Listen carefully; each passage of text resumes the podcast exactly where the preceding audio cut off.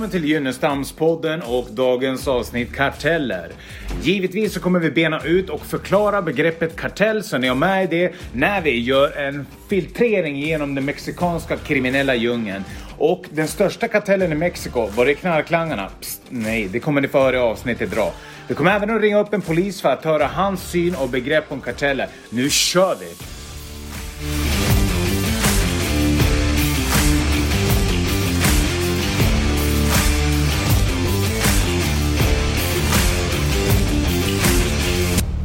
Välkommen till Gynnestams-podden allihopa! Hej hallå!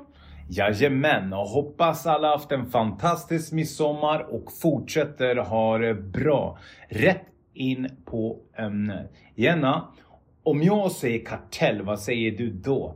Eller vänta, rättare sagt, om jag, vad tänker du då? Menar jag? Jag tänker drogimperium. Mm. Jag tänker vapen Mm. och mord. Mm. Det är också det första jag tänker på. Typ.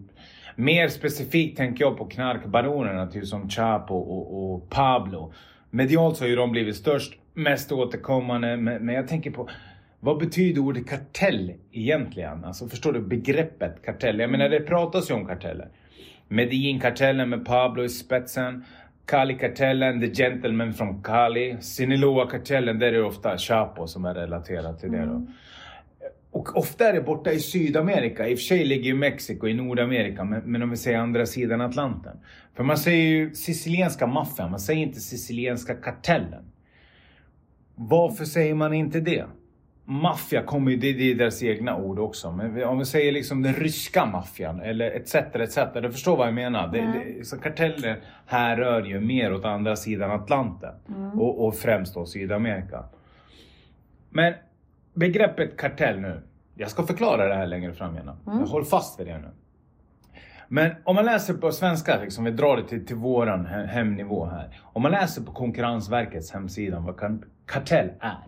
Så är det högre priser och sämre kvalitet, kort och gott. En kartell är ett olagligt samarbete där två eller flera konkurrerande företag samarbetar för att minska konkurrensen på marknaden. Det vanligaste är då att företagen samarbetar kring priser, rabatter, leveranser etc. etc. Och när konkurrensen för företagen i kartellen minskar, då behöver ju inte företagen hålla ner sina priser. De kan trissa upp dem med andra ord. Och företagen behöver inte heller direkt utvecklas och bli effektivare. Det, det, med andra ord så blir det precis som du säger, högre priser, sämre kvalitet. Kartellerna gör det också svårare för nya företag att ta sig in på marknader. Konsumenterna får betala genom högre priser, sämre kvalitet och trögare innovation. Innovation betyder uppfinningsrikedom för er eller återskapa nya fantastiska saker som gör allt bättre. Om vi säger så. Det är otillåtet att samarbeta enligt lag om följande tre villkor är uppfyllda. Och håll i det här nu, för det här kommer ha betydelse när jag pratar om dagens avsnitt. Det finns ett avtal, en överenskommelse eller ett samordnat förfarande mellan parterna. Konkret. Det innebär att parterna är överens om ett visst agerande. Det kan räcka med att dela strategisk information konkurrenter emellan. Nummer två. Överenskommelsen ingått mellan företag. Företag i denna bemärkelse kan också vara enskilda firmor, det kan vara föreningar, myndigheter, fackföreningar, om man ska prata om maffian, de fem familjerna. Och nummer tre. Samarbetet syftar till eller får till det resultat att konkurrensen begränsas på ett märkbart sätt. Enligt andra kapitel, första paragrafen i konkurrenslagen är det förbjudet att samarbeta för att påverka konkurrensen till förmån för enskilda företag. Okej, i avsnittet om organiserad brottslighet, för det här är ju organiserad brottslighet göra, såklart. För alla de villkoren är uppfyllda också. De tänker jag inte dra nu, så för er som inte har lyssnat, gå in och lyssna på det avsnittet. Men i alla fall. Sicilienska maffian. Bedrev de kartellverksamhet? 100%. Det jag drar ju i det avsnittet, jag ska dra det lite kort nu. Det kallas mer som en anbudskartell som de höll på med. Med det sagt så var ju det en del av deras verksamhet, men inte allting. För det maffian höll på med, alltså sicilienska, det var att de höll på med så mycket. De var inne i restauranger, de var inne i fastigheterna, de var fackföreningarna som vi pratade om. De hade alla möjliga företag, alla möjliga intressen och ofta blev de kompanjoner när människor inte kunde betala deras skulder. De höll ju på mycket med ocker också. Mm. Så, tillbaks till anbudskarteller. Till exempel när de byggde på Manhattan i New York, som jag har pratat om. Vad gjorde de där? De hade cementen, de hade arbetarna, de hade lastbilarna, de hade alla byggföretagen. Mm. Och det var åtta företag man kunde se som de använde. Så vad hände? Det kommer ett anbud från staten, typ som en upphandling i svenska mått märkta. Mm. Där de säger nu ska vi bygga den här skyskrapan. Vad gjorde de då? Om man går in och kollar på det här. De slog ut konkurrensen, hotade dem att de skulle jobba åt dem som underleverantörer för det första, så att de skulle ha kontroll. Så om vi säger att det kommer ut ett anbud här på att vi ska bygga den där skyskrapan för, eller skyskrapa. Vi kan väl ta ett hus då, Mm. för två miljoner. Okej? Och det är värt två miljoner det här jobbet. Vad gjorde maffian då? De la sig ett bud som de visste de skulle få på fyra miljoner. Sen la nästa företag på 4,5 kanske, 5, 6, 7, 8. Vad händer då? Om det inte kommer in något anbud som motsvarar det ursprungliga priset 2 miljoner, vad är de tvungna att göra då? Ta det på 4 miljoner. Mm. Så här emellan tjänar de liksom 2 miljoner, de bara snodde det rätt av. Och det kallas för anbudskarteller när man gör så. Så det höll italienska maffian på med. I alla fall. Men nu ska vi prata om mexikanska kartellerna och om man sätter det här i kontext till mexikanska kartellernas uppkomst, alltså kartell, så handlar det om marijuana från början. Och Mexiko tycker jag är ett perfekt exempel, ja, eller det är det jag kommer att använda i alla fall. Jag menar på 70 och 80-talet, då var det mest enskilda langare som samarbetade. Och det var bönder från början och det mesta och det bästa gräset, marijuanan skulle jag vilja säga, kom just från Sinaloa. Varför jag säger bästa, det kommer ni förstå längre fram. Annars lät det ganska roligt ändå. Det här var en annan form av samarbete. Det funkar så här. De betalar polisen en peso, alltså en avgift med andra ord. Och då var det givetvis polischefen som man betalade. Han som hade kontroll över sitt polisiära distrikt. Typ som närpolisen här om jag ska Mm. sätta det i svenska mått märkta. Och det blir mer som nätverksbaserat då för de som sålde, förstår du, i sin lilla ort. De styrde det här lilla nätverket om man säger så. Och det här, det kommer att kallas för Plaza-systemet i Mexiko. Om vi säger att man odlar fram gräs och nu ska jag förklara det här utifrån ett ekonomiskt perspektiv, precis som man gör i ett växande företag. I alla fall, de här bönderna, de odlar gräs och sedan säljer de dem såklart. Och pengarna över, det blir en ganska betydande procent, så vad gör de? De odlar mer gräs och säljer såklart. Till slut så växer ju odlingarna större än distriktet. Vad menar jag med det? Jo, de är tvungna att utvidga området såklart. Jag menar, gräset ska ju inte bara ligga där stilla. Eller i och för sig kan du ju ha det förvarat i ett lager, men man tjänar inga pengar på. Och det var ingen fara att ha det på lager ändå, så länge man betalar sin pris. Men langarna, de fick ju mer och mer och med det så växte ju deras springpojkar också. Och till slut så räcker inte befintliga områden som jag säger. Alltså det blir en riktig högkonjunktur inom marijuanabranschen. Det, det, det, det liksom folk vill ha det och det är en förbrukningsvara. Man röker upp det så vill man ha mer. Så mer och mer folk blev vi beroende också. Och så på grund av att man kunde korrumpera polisen i sitt distrikt eller i sin ort med sitt nätverk så gjorde det att man stretchar ju. Om vi säger att gränsen går här, ja, du, du, du var tre centimeter ifrån den. Så, så maxat var liksom den här högkonjunkturen för alla ville ha det. Och, och, och, och det växte och det växte och, och det växte. Men vad händer den dagen det växer över de här tre centimeterna? Man inkräktar på en annans område. Det blir problem. Och i Mexiko, det var ju inte bara på ett ställe det växte som jag berättade om här i Sinaloa, utan det var på olika håll, i olika regioner, olika distrikt, olika orter. Så vad händer när till exempel Sinaloa-gräset hamnar i Tijuana? Det blir en konflikt. Och i det här fallet, när det finns en korrupt polischef, då gör han inom parentestecken nu då, endast sitt jobb när det kommer till gräs från andra orter. Med andra ord, här kommer det in, rullar in en massa jävla kilon från Sinaloa rätt in i Tijuana. Och det här är ingenting som de får betalt av, så vad gör de då? De gör sitt jobb, då ser det lite bättre ut i statistiken i alla fall. Mm. Och när det kommer till exempel från Sinaloa så gör de ett tillslag på langarna som jag säger och sen meddelade de DFS. Och DFS det var Mexico CIA slash FBI. Det var de tyngsta inom staten. De styrde hela Mexiko nationellt. Och då menar jag att alla var skraja för de här poliserna. Varje plazachef, var, varje distriktschef med andra ord, om jag säger distrikt nu för att göra det lättare. De behövde stå till svars inför de här gubbarna. Och jag menar, varje plazachef visste med 100% att det förekom korruption vitt och brett för de här plazacheferna.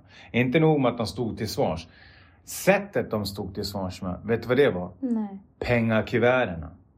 Så de cashar de här DFS-gubbarna och nu är vi inne på 70-80-talet som nämnt. För DFS det upplöstes 85 och idag så kallas det för DGISN. Det var en liten parentes men bara för att vi ska hänga med i storyn. I alla fall, tillbaks till det här nu. Marijuanaodlingarna växte på olika håll inom hela landet. Det rann över på olika distrikt hit och dit och hej och hå. Det var från Juarez till Sinaloa, från Tijuana till Sinaloa, hit och dit kors och tvärs. För de här streetsnubbarna, de hade inte så jävla bra koll vad de fick göra och inte göra. Och det är klart att liksom, de är ju från toppen. De här som sitter i toppen liksom, och styr sitt distrikt. Alltså i Sinaloa till exempel om vi säger att här är Chapo kung. Han förstår ju att okej, jag går inte in där. Varför går jag inte in där? Vi skjuter ihjäl varandra, kort och gott. Men i 50, 56, 8, 9, 10 led längst ner, den här killen som står och becknar på gatan. Tror du han bryr sig om han springer över till grannarna där borta och säljer? Nej, men de gör det. Och de i sin tur meddelar, meddelar upp. Det var ju så det gick till liksom. Och det är inte så jävla lätt att ha koll på en sån här struktur när det växer. I alla fall. Så blir det massiva konflikter i hela Mexiko mellan olika plazas, distrikt. Och vad händer då? DFS som jag pratar om, de blir meddelade av varje olika plazachef. Där, hej och för de, de vill ju ligga, okej det här är inte vårat fel att vi har ruckat den här strukturen liksom. För alla var ju skraj för dem. Och DFS, vad gör de då? De kollar, okej. Sinaloa betalar lite för lite, för det var det de gick ifrån. De gick inte från någon... Alltså, det var inte så direkt att de var poliser, de här grabbarna. Där. Mm. Nej, Sinaloa betalar för lite och då agerar DFS genom att bränna ner odling, odlingarna och tydligt meddela att kuverten är för låga och de behövde skärpas om de skulle ha någonting kvar överhuvudtaget. Och DFS, det, det som är skillnaden mellan dem och polisen också när de är högre upp. De kan användas av militären och göra de här raiderna. Eller att de bara åker in liksom, brrr, smattrar ner allihopa. Och det systemet som DFS satte var ganska enkelt ändå. De hade en översyn av alla olika plazas, alla distrikt. Liksom. Som inte polischefen eller odlarna hade, så de satt på toppen. Liksom. De får till exempel, vi säger 100 000 från Sinaloa. Och så får de 150 000 från Tijuana. Och vad händer då? Ja, Tijuana ligger bättre till och odlingarna växte, det rann över kors och tvärs. Så vilka åkte på nöten och fick inga odlingar i det här exemplet? Sinaloa blev av med, blev av med allting, såklart. Och vad hände då med polischefen, alltså Plaza Bossarnas kuvert i deras distrikt? Finns det inget gräs, då finns det inga mutor att få. Som nämnt så är det ju pågående odlingar, den högkonjunktur. Folk röker bortom allt sunt förnuft under den här tiden. Det odlas bortom allt sunt förnuft. Det rinner över bortom allt sunt förnuft. Och det blir massa olika liksom, såna här konflikter. De eldar här och där och hej och hå. Och vad bestämmer sig regeringen då? För, för DFS chef är ju regeringen. Mm. Ja, de skapar en operation som heter Condor. Alltså en Condor är ju sån som flyger. Så de flyger överallt. Såklart får de ju tips av de här DFS. Men militären vet man historiskt sett är inte lätt att korrumpera. Kolla i Pablo Escobars fall. Det blev hans fall. I alla fall, tillbaks till historien nu. De skapar Operation Condor och där eldar de upp odlingar, det här på 70 80-talet. hur mycket som helst i hela Mexiko. Och vilka blir mest lidande av det här? Om man kollar korruptionsledet. Längst ner odlarna, såklart, de blir av, de får ju hundraprocentiga förluster. Plazabossarna, ja de förlorar alla intäkterna på, på mutorna, alltså de förlorar ju där, men de har ju fortfarande en lön. DFS, nej, det, det spelar ingen roll för dem. De hämtar ju hela landet, för det här är ju nationellt. Mm. Och där, i, i det här vakuumet uppstod kartellen alltså. Och då är det en före detta polis vid namn Miguel Angel Felix Gallardo. Vad gjorde den här människan? Jo, han tryck på sin, vad heter det, odlare i närområdet, om man säger odlare i närområdet. Mm. Han tryckte på honom i alla fall och sa, vet ni vad? Jag kommer bli av med alla pengar, ni kommer bli av med hela odlingen. Vi kommer inte kunna göra någonting. Vill ni gå bakåt eller vill ni gå framåt? Det borde samordna ett möte, men då hade ju han olika konflikter med dem emellan. Såklart, för de har ju sålt på varandras område. Territoriellt. Mm. Så är det ju liksom. Och, och, och, jag menar, alla vet hur det funkar i den organiserade brottsligheten. Där, där skjuter man varandra. Liksom. Mm. Där, där, är det ju, det är det våldskapitalet som styr där. Det är inte humankapitalet eller kunskapskapitalet. Mm. I alla fall. Miguel Angel Felix Gallardo. Han trycker på och till slut vad gör de? De samordnar ett möte. Alla distrikts vad är syftet där då? Jo, att skapa en kartell. Med andra ord, i samförstånd precis som det är, sätta ett pris så att alla kan bevara sina odlingar. Så att alla kan betala en och samma summa till de här DFS. Och DFS tänker, vänta de här blir ju stark. Ja, men vad säger de här kartellerna då? Ni kommer ju få tyngre kuvert, men om ni håller på och eldar upp alla odlingar, då försvinner det pengar därifrån, därifrån, därifrån. Så det fanns ju ett ekonomiskt intresse för de här DFS att tillåta det här kartellstartandet. Mm. Som nämnt, det var han Miguel Angel Felix Gallardo som startade det här. Och I mått märkta så kan jag säga att han var större än Chapo. Mycket, mycket större. Mm. Varför var han det? Jo, han startade den här samarbetet och kartellerna. Och det gjorde ju liksom att det blev inga mer konflikter mellan de här äh, olika plazas eller någonting. Och vad hände då? Deras ekonomi växte sig starka. Och vad gjorde det? Deras samarbete växte sig också starka. Så helt plötsligt, de som var egentligen längst ner i korruptionsledet, som hade alla sina odlingar. Mm. De blev ju de starkaste, de fick hur mycket ekonomi som helst. Alltså jag kan säga att varenda polischef velat sitta i knä på dem och satt i knä på dem på ett helt annat sätt. Mm. Så vad hände då?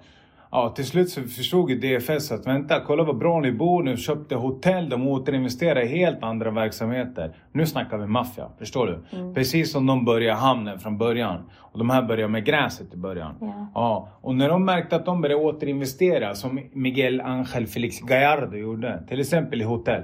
Han skapade hotellkedjor, han gjorde det, det, det. Då fick han ju påhälsning av de här DFS titt som tätt. Och han, han, han hade växt så starkt så han sa, vet ni vad? Fuck you. Jag mm. kommer inte betala er mer pengar. Ni får tillräckligt. Och varför ville de ha mer pengar tror du? Jo, för att de börjar gå in på en ny marknad nu, de här kartellerna. Och vad var det? Jo, kokain. Och jag kommer prata lite mer om det här i pausen, så stay tuned så hörs vi snart.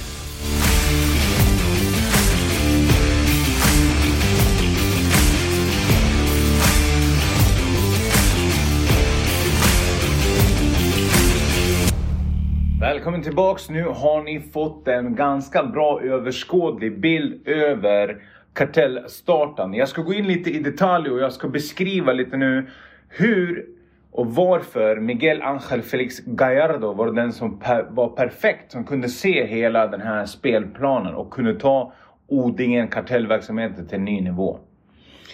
Miguel hade arbetat som polis samt så var han livvakt åt en guvernör i Sinaloa. Så han hade väldigt god insyn, både politisk och polisiärt.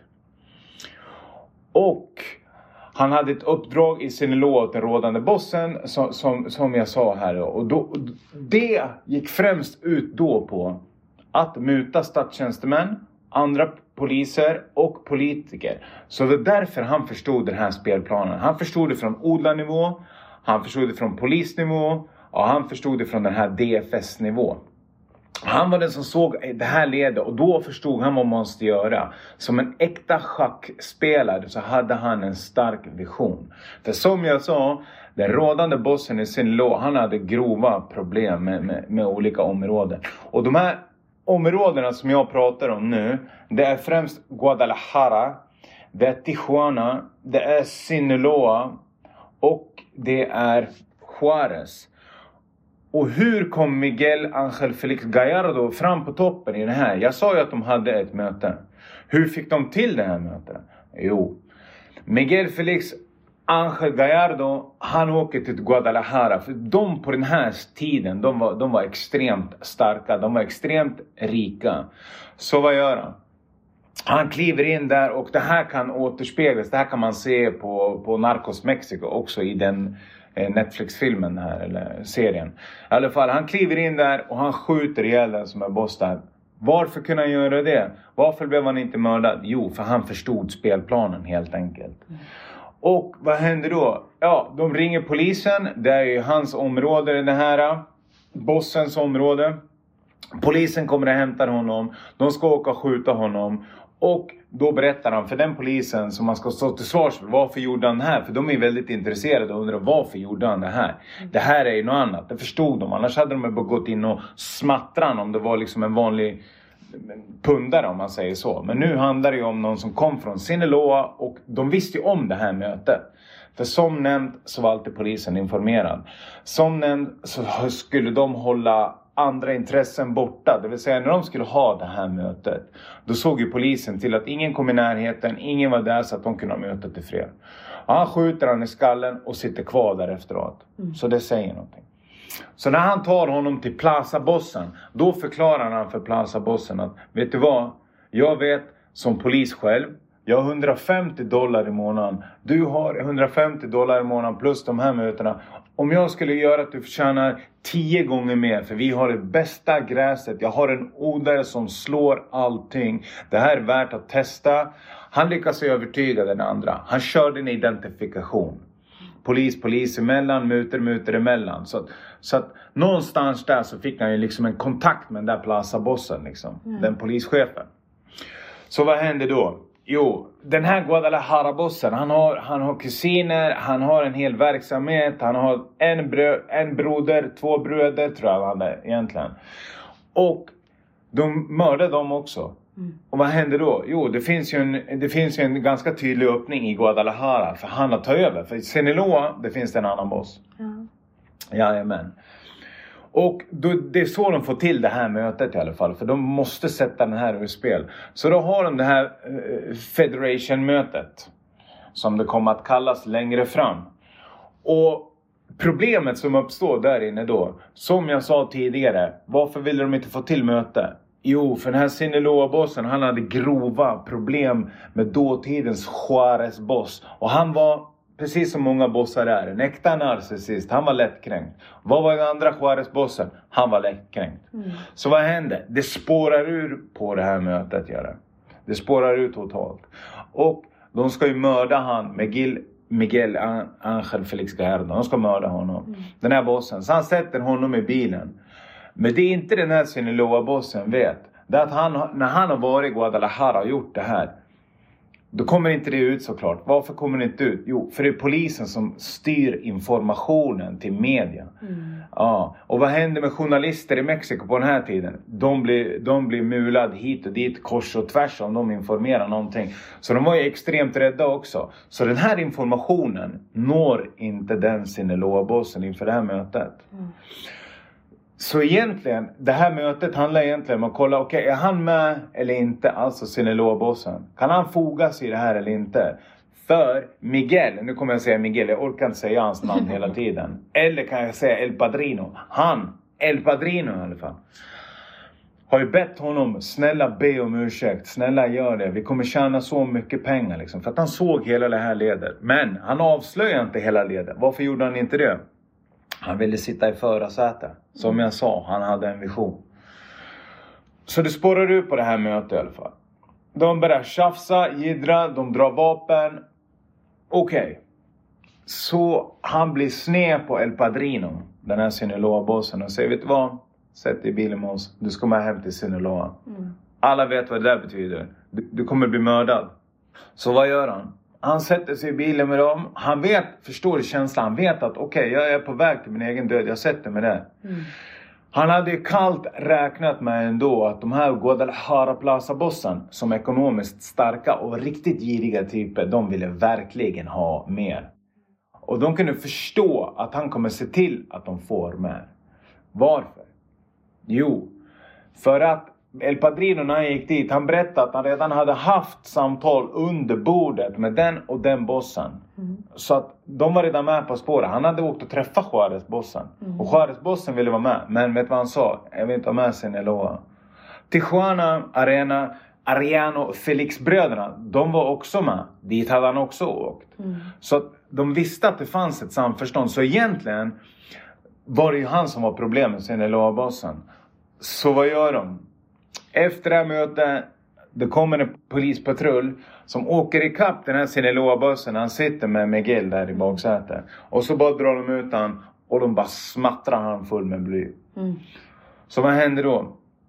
Guadalajara-bossen finns inte. Sinaloa-bossen har de mulat. Mm. Ja. Så Guadalajara-bossen blir där och då Miguel Angel Felix Gallardo. Det var det som var hans plan från början. Han ville sitta där för det var en riktigt bra knutpunkt just då. Och vad gör han då? Jo, han får en direkt kontroll över Sinaloa. För den bossen är borta. Så vad gör han då? Han tillsätter ju bossen där. Mm. Och det är så det uppstår liksom. Och sen, för att göra det här ännu tydligare nu, så gjorde de, om man ska kolla på, på kartellverksamheten, de gjorde en, ett avtal, precis som det är, en av kriterierna. De upprättade en strategisk plan för hur de skulle transportera gräset via olika regioner och främst då till USA via gränsen Tijuana. Alla skulle hålla samma pris till alla olika mottagare. Till exempel förut hade Sinaloa vissa kontakter i USA mot ett visst pris. Samma för Juarez och Guadalajara. Och nu satt ju Tijuana närmast gränsen så de fick ju vara de som var mottagare och även vara lager, ha lagerförvaringen närmast gränsen. Så fick ju de liksom de fick ju sin eh, eh, strategiska plan att de skulle transportera dit, dit, dit. Förstår du? De, hade ju liksom, de satt ju liksom som en spindel i nätverken mot USA. Mm. Och Guadalajara, Juarez främst, de hade de här transportlederna. Så de, de, de hade verkligen sina olika liksom, eh, positioner i det här schackspelet. Och det här var år 1978 och det var då de startade allting då. Och det här växte ju så, så klart liksom för att nu kunde de ju liksom odla i fred. Och när jag sa att de hade bästa gräset också, för de gjorde ju så också att de, de jämförde. Vem har den bästa kvaliteten? Mm. På tal om att de skulle hålla lägre kvalitet. I det här fallet, då gjorde de inte så den här kartellverksamheten. Utan de skulle ha högsta kvaliteten. Varför? Jo, för de skulle höja priset ännu mer. Mm. För de visste att det, det går åt så många ton. Så att det är bara att trissa upp kvaliteten, trissa upp priset liksom. Så att de, var ju liksom experter på det här. Mm. Och då var det ju han Rafa Quintero som hade det bästa gräset. Och vad visste Miguel? El Padrino? Jo, han visste att utanför, ute i öknen där i Guadalajara, där fanns det extremt stora ytor som inte var använda. Så då startade de en, en, en ranch där, där de kunde börja odla allting. Och då kom alla överens om, okej, ni står för odlingen. Och står man för odlingen, om du står för hela varan, Mm. vad har du då? Men du har ju kontrollen över allting. Ja. Om inte de odlar, vad händer då? Ja, men de får ju inte pengar. Så vad gjorde de? När de fick sina olika liksom, eh, transporten hade, eh, hade de, förvaringen hade de. Ja, men de slutade odla själv. Och var det bekvämt för dem? Ja, för de tog ju mindre risker. Men det de inte tänkte på egentligen, det var att de satt inte på samma kontroll. Liksom. Så han Miguel tog kontrollen på ett extremt intelligent sätt här. Och det här fortsatte och fortsatte och fortsatte. Och som nämnt så hade de egentligen med sig den största kartellen någonsin. Och sammanfattningsvis kan man säga att det var ju DFS. Mm polisen. De var den största kartellen. De satt i förarsätet, Det var de som i sanning kontrollerade transporterna kan jag säga. För de var extremt noga med att det var rätt priser så inte kartellerna smyghöjde för då skulle de ha mer pengar. Och kollar man på Konkurrensverket igen då. De är överens inom DFS om ett visst agerande om det skulle ske. Alltså om de skulle höja priserna. Okej? Okay? Mm. Och då tar man bara saker ifrån dem och då snackar man om allt från pengar till deras liv. Och kollar man Konkurrensverket igen så delar de strategisk information dem emellan, alltså inom DFS för att säkerställa att de fick rätt pengar. Och det här, det är total korruption. Och varför tar jag för Konkurrensverket här? Jo, för att vi ska förklara kartellerna i svenska öron. Liksom. Annars blir det ju lite svårt. Mm. Och sen är det ju givetvis också sjukt olagligt det de höll på med. I alla fall. De fortsätter och fortsätter och fortsätter. Och vad händer då? Jo, DEA blir väldigt intresserad av Mexiko, givetvis. Varför? Jo, för det flyter ut massa pengar därifrån. Mm. Det är inte så att folk röker gräs där. Jag tror inte de brydde sig jack shit om det om man ska kolla historiskt sett. Mm. Utan det är så här att, att de börjar ju tömma USA mer och mer på pengar. Och det är det som liksom det flaggas för uppe i Washington. Så Washington blir jävligt intresserad. Så vad gör de? De skapar kontor DEA nere i, i, i liksom Mexiko. Och på den här tiden DEA Alltså de drev ju väldigt mycket med dem. De andra poliserna, de tyckte att vad är det här för jävla skitjobb? Alltså de gör ju hundarnas jobb. De mm. kallar dem för hundar, de kallar dem för, för allt möjligt skit liksom. Idag har ju DEA en väldigt liksom betydande roll inom polisen. Och det har sitt ursprung i Mexiko och, och, och i colombianska arbetet om jag ska vara riktigt ärlig. Mm. I alla fall. Så de placerade ett kontor där i USA. För, för mexikanska polisen, hallå, de har 150 dollar plus, jag vet inte, miljoner. Vad ska de göra? Man kan förstå dem. Det är, klart, det är klart de blir korrumperade, det är klart de vill ha det bra. Och vad händer? Det är ingen mord där. Varför ska vi stoppa det här? DFS, de sitter där och hovar in hur mycket pengar som helst. Alltså de här, de här var rika de här människorna. Mm. I alla fall. DEA har ett kontor där. Och eh, när de har samarbete med polisen där nere, alltså polisen där nere, de vilseledde dem bara. Men det här fattar ju de. De fattar att de var mutade liksom. Det, mm. det, det gjorde de. Så de ville ju ha den här uh, Operation Condor som jag berättade. När de flyger över och kollar här. De ville ju spana för de visste att vänta, vart gör de gräset? För de hade ju, hade ju liksom sin interna spaning det överallt. Och de hittade inte någonstans. Mm. Och de fick, de fick liksom beställa sådana här flygplansfoton, att de skulle flyga över. Och vad gör de? De visste att de fick falska foton. Mm. Och Enrique Camarena, han, han blev till slut mördad. Men det den här personen gjorde, det var att han, han nästlas in, han blev polare med en av de här som tog de här flygplansfotona. Han visste inte att han var DEA utan han, han liksom infiltrerade där på något sätt. Hur är ganska oviktigt just nu. Mm. Men det han fick reda på i alla fall, det var att de här flygplansfotona, de, var, de var gamla. Mm. Så vad gör han? Han tar reda på att det finns en odling ute i öknen. Och i Narcos, som man har sett på Netflix, då är det typ att han hoppar på en buss. Men det var inte så det gick till kan jag säga. Jag vill inte säga hur det gick till heller. Varför? Nej, för jag vet inte. Men i alla fall. I alla fall. Det han ser här och då, det han får reda på sen, det är att att det finns liksom eh, ett fält. Mm. Alltså det är tusen hektar med mm. gräs. Mm. Och han informerar tillbaks då att vi måste göra ett tillslag här. Det här är värt hur mycket som helst. Och det är det som Washington hakar på också. Liksom. Okej, okay, de ser att det är tusen hektar. Och 1984 så gör de en samordnad operation mot de här fälten i Guadalajara. Mm. 11 000 ton gräs till ett värde av 2,5 miljarder dollar eldar de upp. Mm. Och du kan ju tänka mig att det här, det här var ju riktigt bad business. Ja. Kan man ju lugnt säga. Och vad händer då? Jo, det är det som är startskottet till att de tar livet av han eh, Enrique Camarena, den, mm. den DEA-polisen. Ja. Och det är det också, det är ungefär som, start, som skotten i Sarajevo 1914, som, som han Gabriel Princip som startade ett krig liksom. Ja. För någonstans så liksom, okej okay, nu har de verkligen gått över gränsen. De, USA, när jag säger dem, de sket ju totalt i hur många poliser som dog där nere. Ja, varför ska de bry sig? Men nu har de mördat en av deras. Mm. Och folk börjar ju liksom snappa upp, vänta det här kan de inte göra det liksom. Nu suger de ut pengarna, nu börjar de ju liksom mörda oss som hämnd för det här. Och Miguel Angel Felix Gallardo, nu sa jag ju hela namnet ändå. Ja. Alltså det han såg i det här, han, han, han var ju totalt likgiltig människa liksom. Han hade ju en vision. Och det han såg i det här, det var att vänta. Okej, det här gräset det, det är liksom påtagligt skadligt liksom. Alltså de, det här kan de bara komma och elda upp liksom. Det behövs stora fält. Och han såg liksom att intäkterna, ja de är extremt bra, de är miljardärer liksom. Ja. Men det här var en man som ville ha mer. Så när de eldade upp det här, då såg han till, det var så han kom in på det här med kokainet i alla fall. Och då kommer han i kontakt med Kali-kartellen. Han kommer även i kontakt med Medellin-kartellen. Detaljerna kring det vet jag inte. Jag vet att han kom i kontakt med dem. Och det var så han kom in på det här med kokainet. Då jag berättade om, om, om, om DFS. Att de började liksom, vad händer här? Mm. Vänta nu, jag har ju börjat med kokain. Jag har ju börjat med något helt nytt.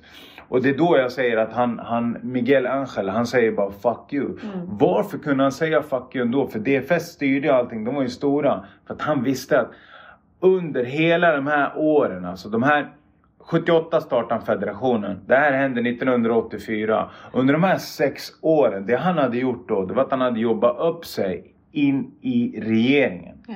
Okej, han hade, och vilka stod DFS till svars för? Regeringen. Så han visste att, vet du vad?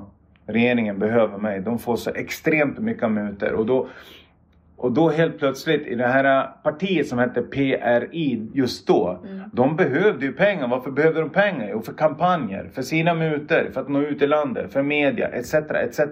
För att bibehålla makten.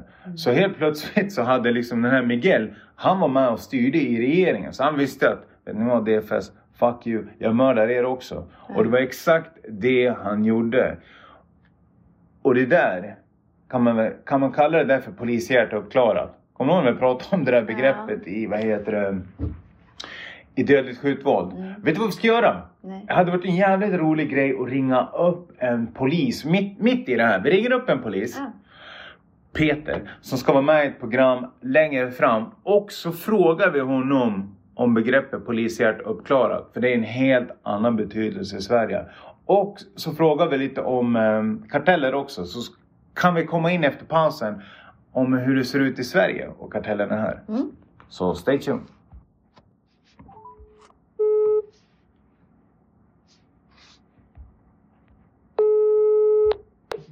Peter? Hallå Peter! Du, Hallå jag har två frågor här nu. Ett, Ja.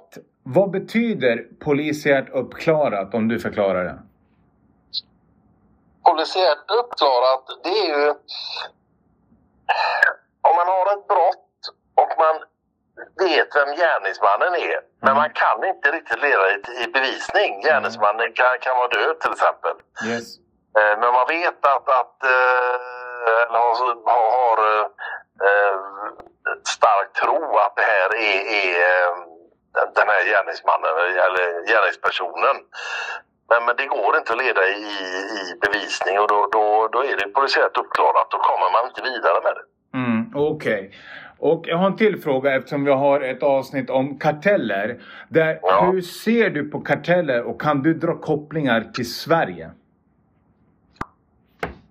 Alltså de, det finns ju karteller in- inom, eh, inom eh, alltså företagskarteller kan jag tänka mig. Jag har ju aldrig jobbat med det så jag kan egentligen inte uttala mig. Så att, Mm. att det här är ju ingen, ingen, ingen eh, eh, Alltså jag har aldrig jobbat med det. Men, Nej. men jag, jag skulle kunna tänka mig att det förekommer karteller inom olika företagsområden. Eh, områden, eh, det, det, det kan jag tänka mig. Men de, de kända kartellerna det är ju, det är ju narkotikakartellerna i ja, Colombia bland annat. Exakt. Och det, är ju karteller men, men det är inget, eh, alltså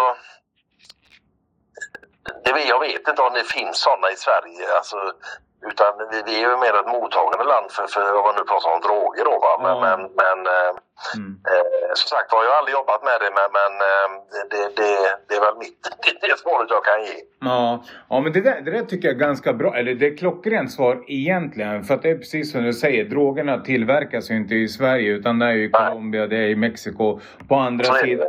Ja, på andra sidan Atlanten så är det precis som du säger ett, ett, mottagande, ett mottagande land. Ja, men grymt. Tack så mycket Peter. Ja, ha det Ja. gött. Ja, kanon. Tack, hej hej.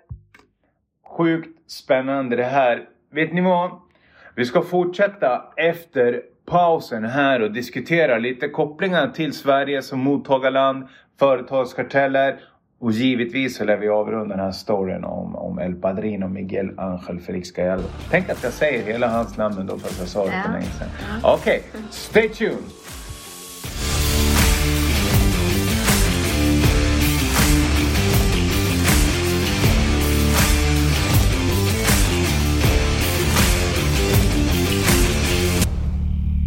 Välkommen tillbaks! Okej, nu lyssnar vi på den här polisen här. Och polishjärta uppklarat i Sverige kontra Mexiko. Ja, det är ganska stor skillnad. Och det där svaret tycker jag är extremt talande för vissa saker. Vet du vad det är? Det är att korruptionen Alltså i Mexiko på där och då på den tiden och även idag. Om man lyssnar på, på den rådande presidenten så gjorde han ett, ett avtryck i mig genom ett uttryck. Han säger kort och gott så här. Vet ni vad?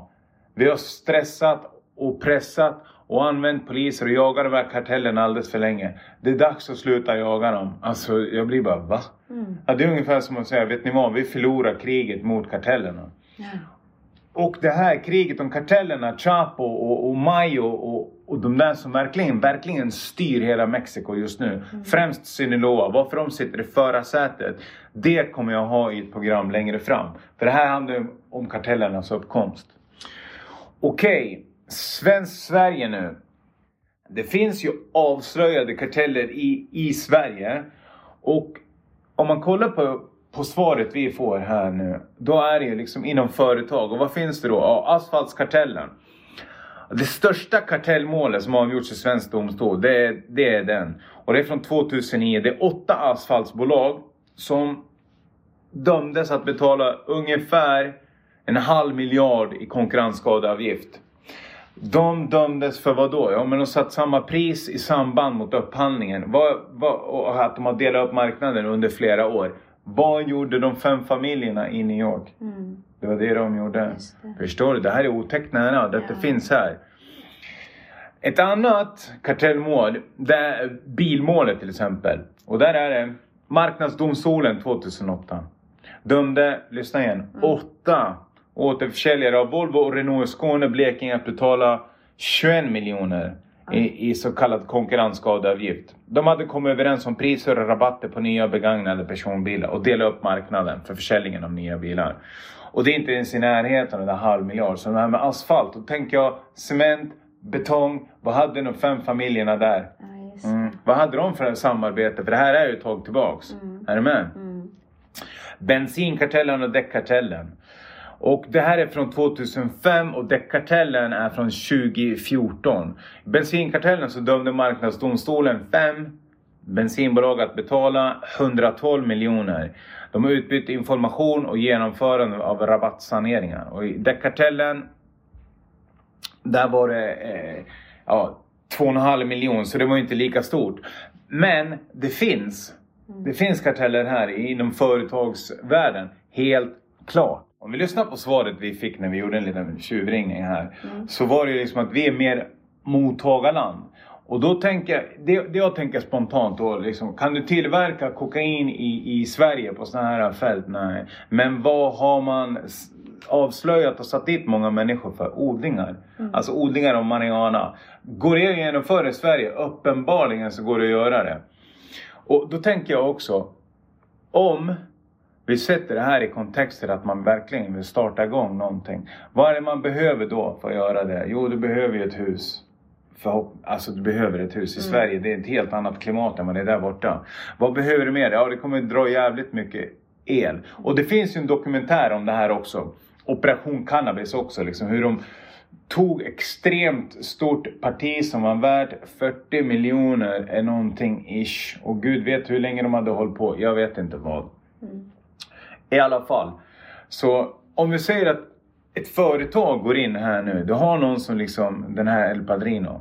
Om man leker med tanken. Ja. Alltså du har någon företagare som kan det här med företagande och så, sen så kanske du får med dig någon på ett elbolag. Du placerar det här sjukt långt upp i, i, i, i, liksom, i Norrbotten säger vi där. Där det är, är mindre in. Så är det ju bara. Inget ont om, om, om liksom poliser där uppe eller någonting. Utan bara strategiskt så är det ju bra. För det finns många tomma marker där uppe. Precis som det var i Guadalajara. Rätt ut i öknen. Och nu leker vi med tanken. Okej, vi, vi startar det där uppe. Du köper upp en del av Kiruna-gruvan sä- säger vi till exempel. Du börjar förhandla med han som har den gruvan. Liksom, att du vill ha, förbruka det här området. Och så går du på hans befintliga el etc. Eller han eller de som ligger bakom det här. Och sen börjar du bara superodla där uppe. Då har du ju liksom startat en kartell. Och det här behöver ju inte vara där uppe heller. Nu, nu, nu sköter jag iväg. Det här räcker ju liksom om du har en bit ifrån en storstad egentligen och kan manipulera med el. Vad behöver du ha med dig då? Ja men du behöver ha med dig en elektriker. Ja du kanske behöver ha med dig etc. Så, så att det är klart att det, det liksom finns, jag ska säga, försök i Sverige till att starta det här. Givetvis så finns det ju det. Och jag tänker så här. Nu leker vi vidare med tanken. Symptom på att en kartell kan finnas eller skulle kunna ligga bakom någonting som mottagare. Är till exempel om det är samma prissättning på produkterna. Och men det kommer från olika håll. Där det har funnits historiskt sett, lyssna nu, konflikter. Till exempel om man skulle köpa gräs i olika orter här hemma. Vi säger att jag köper en femma gräs här nu. 650 kronor och den köper jag i, i Botkyrka. Och så vet jag att de har haft konflikt med Alby men, det, men jag kan köpa det för samma pris där. Och de här grabbarna de hatar dem i Rinkeby och Husby. Men det är samma pris överallt. Till exempel, för att dra ett exempel. Det skulle kunna vara ett symptom. Varför skulle det kunna vara ett symptom? Kan det inte bara vara, ja men det är standardpris. Ja men varför ska man sätta standardpris mot dem man, mot, mot dem man hatar? Kontra, om vi säger att, ja, nu går vi in på kokain för det är det vi också pratar om. Du köper det för 800 där, du köper det för det där, du köper det för det och 1000 kronor där, 900 där. Här får du en femma för gud vet vad. Förstår ni vad jag menar med att det är olika priser? Ja. Då är det ju mer att det är enskilda odlare. Precis som man säger initialt att det var i Mexiko. Det är enskilda odlare. Förstår du någonstans vart jag vill komma? Så att det där skulle kunna vara ett symptom på att att det, finns, eller, att- det finns ett mottagande av det i alla fall. Och att det finns någon där i bakgrunden som sitter på kontakter. Som liksom har förstått att okej, det här ska vi få ut. De får inte tag på gräset på något annat sätt. Liksom. Och jag har kontakt med den, jag har kontakt med den. Så det finns ju några där bakom, helt klart, som, som hovar in pengar i så fall. Tänker jag. Ä- Är det så här? Jag vet inte, jag har inte en aning. Men det skulle ju kunna vara så här. Varför skulle det inte kunna vara så här i den kriminella världen om det finns bensinkartellen, däckkartellen och hej och hå-kartellen? Mm, Förstår du? Men det är väl klart, varför ska inte kriminella göra kriminella saker? Mm. Dö. Ja men så är, ja, men så är det ju. Så tillbaks nu till, till Miguel El Padrino här nu då. Hur gick det för den mannen? Jo, 1989 så torskade han. Men vad hände? Han hade ju, han hade ju liksom allting fungerande. Allt låg ju på rulle om man säger så. Det var helt enkelt så här då, att när han började förhandla med, med, med liksom Kali-kartellen främst då. De är gentlemen från Kali som de nu kallas. Jag kan, förstår inte hur de kan kallas för det när de slaktar folk på löpande band. Ja. I alla fall. Han hade ett avtal med dem och de sålde till USA. Och kokain från Colombia till USA, det är där pro- procenten ligger. Och han kom med ett erbjudande att han kan transportera. De hade ju redan liksom Ballesteros som, som liksom transporterar via Honduras. De hade ju andra transportvägar. Klart det hade varit smidigare genom Mexiko. Men egentligen var det så att de här colombianerna, de ville inte ha någonting med den här Miguel att göra. Varför ville de inte ha det? Detaljerna vet jag inte. Men man kan bara anta att det var problem med den här Miguel. Och historiskt sett så, många av hans liksom, som han gjorde affärer med, de dog, försvann eller åkte dit. Det visste man. Och det de också visste här, det var att det här var 1984 och de hade ju mördat den här DEA-agenten också. Så, Ja. så det var ju på tapeten hela tiden. Liksom. USA gjorde försök, försök, försök. Och tack vare att Miguel hade de kontakterna han hade in i regeringen, de försvarade ju honom. Liksom. Och det slutade ju med att han, Rafa Quintero och Doneto tog, tog smällen för det här mordet. Kort och gott liksom. Så han var ju på fri fot. Gav sig USA för det här? Nej, det gjorde de inte. Det fanns ju liksom eldsjälar inom USA som tänkte vadå, ska, vi, ska den här slippa mellan fingrarna liksom? Det går inte liksom. Det är ett symptom på att USA är svagare än hela Mexiko. Det, det är där någonstans det landar liksom. Och i alla fall, när han började med det här eh, eh, kokainet, då, då fanns det ju en, ett område. Nu har vi pratat om Juarez, Sinaloa, Tijuana och Guadalajara. Det fanns ju en, en saknande pusselbit i det här femte elementet och det var Golfkartellen.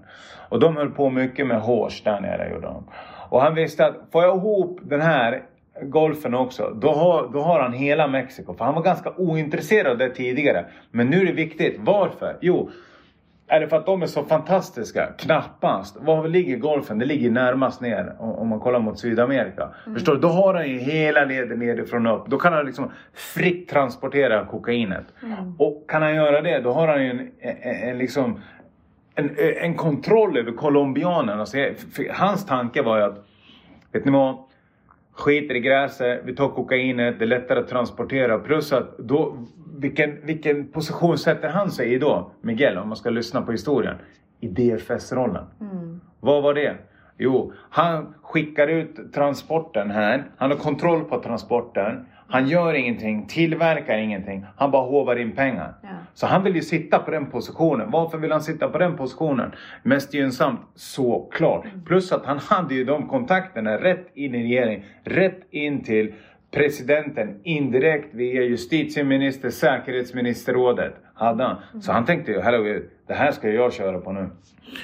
Och vad händer? Han vill försöka manövrera, han försöker manövrera hela colombianerna. Men colombianerna de, de, de, de liksom har ju redan hijackat den här golfkartellen. Så han gjorde ju ett fullt dubbelspel där kan man väl säga. Men det vill ju Miguel också göra. Han vill ju också göra ett fulspel där. Så är det ju. Han hatar ju DSS, DFS. Men han skulle ju göra sig till DFS. Mm.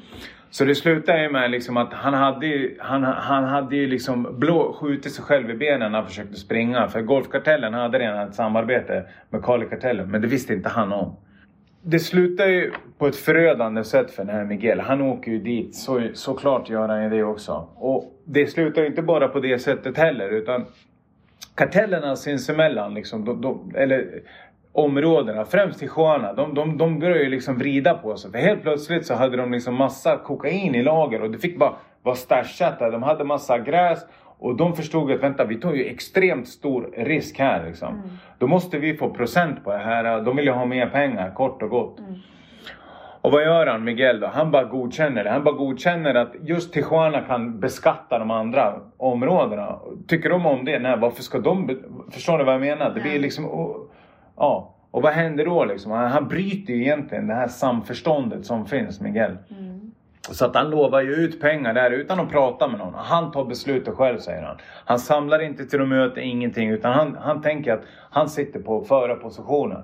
Han sa ju väldigt många gånger också inför alla de här, vet ni vad? Det är jag som har kontakter med colombianerna. Vet ni vad? Det är jag som har det här. Utan mig. Han börjar använda det jag sa initialt om gräset. Han börjar använda det emot en när de börjar skruva på sig liksom, istället för att dela med sig. Mycket vill ha mer om man säger så. Ja. Ja, så de har ju, har ju ett möte, liksom, det här är 88, 89 någonstans. När han liksom, han sammankallar allihopa här. Och de dras ur allihopa. Och vad händer? Jo, Golfkartellen hade kontakt med dem. Så att de, de bara skickade ut honom i federationen, gjorde de. Mm. Ja, han sätter sig och super, röker cigarett tills polisen tar honom ungefär. Så så slutar den historien. Det slutar alltid illa, så är det.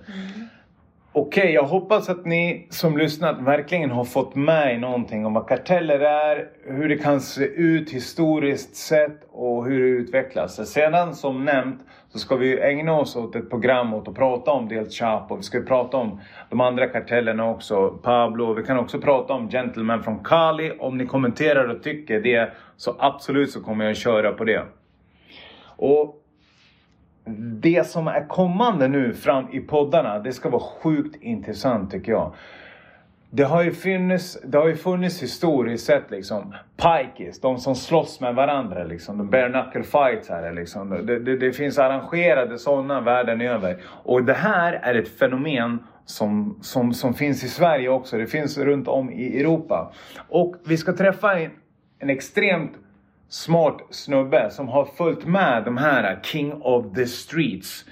Där de arrangerar såna här regelrätta liksom, slagsmål mellan två personer. Det är brutalt våld det här. Mm. Och samtidigt så är det på rek, reka villkor liksom. Att det är, ingen, det är inte så att det är flera mot en eller sinsemellan. Utan att det var bättre förr som gubbarna säger, när man slogs man mot man va. Ja. Man gjorde upp på det sättet. Mm. Så i den den andan ska vi lyssna på nästa, nästa avsnitt. Det ska bli sjukt intressant. Och den här killen, Viktor Palm, han bor i USA gör han, i Los Angeles. Så det, det, det är en extremt spännande karaktär. Ja. Och sen ska vi rulla vidare på det här med fighting. För avsnittet efter det så ska vi lyssna till Mr MMA himself. Joakim Engberg, Gbg Max som de nu heter. Han ska vi också ha en intervju med. Och vi ska liksom tratta ner det här. För det här är ju en våldsspiral, det här vi pratar om i Mexiko. Här skjuter de och mördar. Mm. Okej, okay. om vi tar bort vapnen också. Hur många är det som är, om man säger Alltså kulturellt nu då, den här machokulturen, man mot man. Alltså mm. nu, nu ska vi se, vem är mannen av oss här? Och det är på tuffa, sanna, nakna, ärliga villkor. Kan jag tycka som fighter. Speciellt mm. när man har gått x antal matcher i x antal olika kampsporter. Så det ska bli sjukt spännande det vi har framför oss nu. Och jag hoppas verkligen att ni har uppskattat det här avsnittet. Vi uppskattar och högaktar er allihopa. Jag älskar verkligen hur ni kommenterar, att ni delar, att ni prenumererar. Det ger mig otroligt mycket kraft. Ja, jag håller med. Tusen tack. Mm. Så vi hörs. Ha det gött. Hej!